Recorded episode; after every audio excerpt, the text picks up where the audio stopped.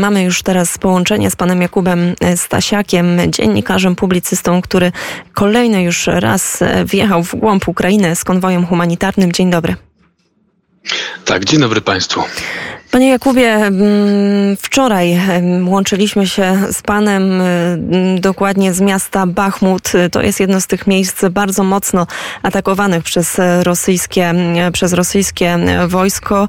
Ciężka artyleria, rakiety to jest teraz e, codzienność, mm, jeżeli chodzi o te obszary kilku kilometrów, może kilkunastu kilometrów od miasta. Proszę powiedzieć, jak minęła e, Panu ostatnia doba?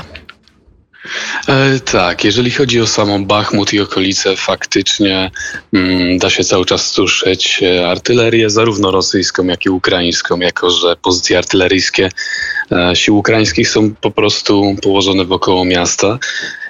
Natomiast jeżeli chodzi o sam klimat dnia codziennego, to trzeba zobaczyć. To jest bardzo ciekawe, bo faktycznie ludzie są już e, tak przywykli do tych okoliczności, że ani donośne dźwięki, ani to, że właściwie w, w centrum miasta na każdym kroku można spotkać wojskowych, nikogo nie odwodzi od tego, żeby no, wieść po prostu normalne życie. Robić zakupy, e, chodzić do kawiarni, które funkcjonują. E, jeżeli pyta Pani o moją dobę, e, w ostatnim dniu udaliśmy się do Siewierska. Początkowo plan mieliśmy taki, by z konwojem humanitarnym wjechać do Lisyczańska, ale jak pewnie zdają sobie Państwo doskonale z tego sprawę, e, okolice im, na, im dalej na wschód, tym jest generalnie ciężej dojechać. Każda trasa jest nazywana drogą życia, czyli generalnie szansa, że się nią przejedzie jest e, jak to się mówi, 50 na 50, albo człowiek zostanie postrzelony, albo nie. My poprzestaliśmy na Siewiersku, gdzie spotkaliśmy przychylnych nam żołnierzy. Oni pomogli nam rozwieść e, po regionie humanitarkę. To jest produkty, e, produkty żywieniowe, produkty mm, wszelkiego rodzaju e, higieniczne. Także dzień zakończyliśmy bardzo szczęśliwie. Czyli wszystko to, co najbardziej, mm, to, co najbardziej potrzebne, a proszę powiedzieć, jaki jest dalszy plan? E, tak, jeżeli chodzi o dalsze konwoje humanitarne, no te organizujemy na bieżąco. E, co ciekawe, na każdym kroku spotykam innych, nazywam ich kurierami, którzy, którzy właściwie samowolnie poprzez samoorganizowanie się w różnych grupach rozwożą produkty po Donbasie. W ostatnich dniach spotkałem dwie całkowicie niezwiązane ze sobą grupy z Polski. Mm, są to osoby, które właśnie do Lisyczańska, do Charkowa E, jeździły po tym, jak same najpierw ogarnęły sobie mm, kilka aut, e, produkty na własną rękę, które, które też z różnych zbiórek do nich trafiały. E, podobnie kierowca w Bachmut, który z kapelanami wojskowymi jeździ po regionie, po to, żeby właśnie te produkty pierwszej potrzeby rozwozić mieszkańców Donbasu. Więc generalnie mm, po raz kolejny planujemy w następnych dniach załadować auta w Dniprze czyli tam, gdzie jest relatywnie najbezpieczniej, to jest właściwie 5 godzin od e, tych największych punktów zapalnych, a później znowu udawać się w głąb Donbasu. E, to, co teraz jest istotne, to to, że chociażby w takich regionach wysuniętych nieco na północ, jak Kramator Słowiańsk, jest coraz większe zapotrzebowanie na ewakuację. Ludzie zdają sobie sprawę z tego, że robi się coraz goręcej i składają coraz więcej zamówień na to, żeby właśnie razem z całymi rodzinami Donbas opuszczać.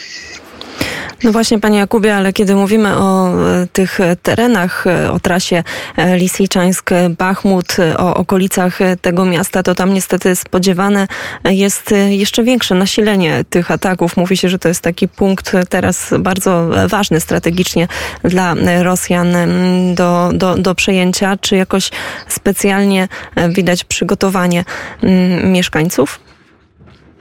E, mieszkańców nie. To, co można zauważyć, to specyficzne ruchy wojsk. E, jeżeli chodzi właśnie o tę trasę, o której pani wspomniała, e, bardzo kluczowa, Bachmut, Siewierdonieck, a wcześniej przed nim oczywiście jest Lisyczańsk, nazywana tym drogą życia, droga życia, dlatego że Rosjanie po prostu starają się odcinać konkretne miasta od e, jakiejkolwiek zapomogi e, humanitarnej, ale też odwodzić e, wojskowych od tego, żeby po prostu przerzucali siły do tych konkretnych punktów, co oczywiste. Więc generalnie wojsko stara się różnymi kanałami w regionie docierać do konkretnych miejsc, tak żeby siebie niepotrzebnie narażać, jako że tak dokładnie właśnie jest, jak pani mówi, ofensywę widać na, e, na każdym kroku. Poszczególne trasy z dnia na dzień stają się nieprzejezdne, logistyka musi być wtedy budowana całkowicie od nowa, bo kolejne miasta, wsie są po prostu pozbawiane dostępu do e, pomocy humanitarnej.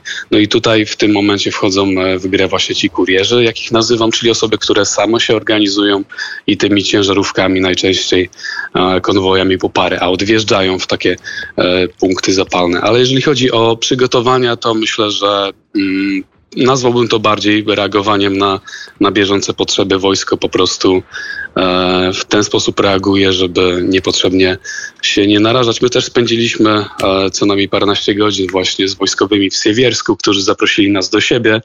E, co oczywiste nie mogę mówić dokładnie gdzie, natomiast e, też wygląda to w ten sposób, że te jednostki się po prostu przemieszczają. E, pociski spadały paręset metrów od nas e, i kiedy my, oczywiście nieco przerażeni, wpatrywaliśmy się właśnie w dal, wyczekując kolejnych ostrzałów, wojskowi właściwie rozkładali ręce, uśmiechali się sami do siebie, bo dla nich to jest po prostu codzienność. Oni już przywykli, pokazują tylko nam wideo i zdjęcia, że pociski potrafią spadać naprawdę jeszcze bliżej i dla nich to już nie ma właściwie różnicy w tym, w tym momencie. No właśnie, panie Jakubie, wspomniał pan o tym y, elemencie strachu czy, czy przerażenia zupełnie mm, naturalnym, ale to jest też także wielkim aktem odwagi jest pojechanie na front y, do nie swojego państwa po to, aby relacjonować, mówić, jak faktycznie wygląda sytuacja. Proszę powiedzieć, czy spotkał pan na swojej drodze innych wolontariuszy, być może nie tylko z Polski, którzy mm, też próbują dotrzeć no, do tych najbardziej zapalnych punktów na Ukrainie? E, tak, tak, tak. Jak wspomniałem, właśnie kilkoro z nich w ogóle było z Polski, a często takie bardzo, myślę, oczywiste pytanie, dlaczego to robisz? Na, na takie pytania po prostu odpowiadali uśmiechem, bo po prostu trzeba. E, z takiego założenia wychodzą. E, chociażby ten kierowca, pan Kamil, który jeździ z kapelanami wojskowymi od trzech miesięcy po całej Ukrainie, a teraz po, i po Donbasie, po największych punktach zapalnych, po po prostu poczuwa się do takiego obowiązku. E, ja zawsze wychodzę z założenia, że to jest jednak na samym końcu nasz wybór, więc e, nie należy się tym jakoś szczególnie hobić. Natomiast, e, tak jak mówię, są osoby, które, jak wspomniany właśnie kierowca jeżdżący z kapelanami, po prostu uznaje to za coś oczywistego. Jest taka potrzeba, więc on jeździ. I bardzo osobiście takie podejście szanuję, ono do mnie trafia. E, bo, bo tacy ludzie nie robią z siebie ani bohaterów, ani też szczególnie nie starają się egzaltować tym, co robią. Natomiast tak, wolontariuszy jest e, stosunkowo niewielu. E, tych można spotkać w większych miastach w centralnej Ukrainie. Oni oni wspaniałe rzeczy robią chociażby właśnie w tym Dniprze, gdzie jest dużo punktów e, z pomocą humanitarną, dużo magazynów, które po prostu e, otrzymują tę pomoc z zachodu i dalej e, dostarczają ją, nam, którzy my właśnie w tych grupach, konwojach wozimy to dalej na wschód. Więc tego, czego może brakować, to właśnie tych aut, tych kierowców, którzy te produkty by zabierali, jako że one do trafiają, ale później po prostu nieszczególnie jest komu je wozić. Przynajmniej przynajmniej nie na taką skalę, która byłaby e, zadowalająca, bo potrzeby są duże. Mm, to prawda. Panie Jakubie, bardzo serdecznie e, dziękuję za e, rozmowę.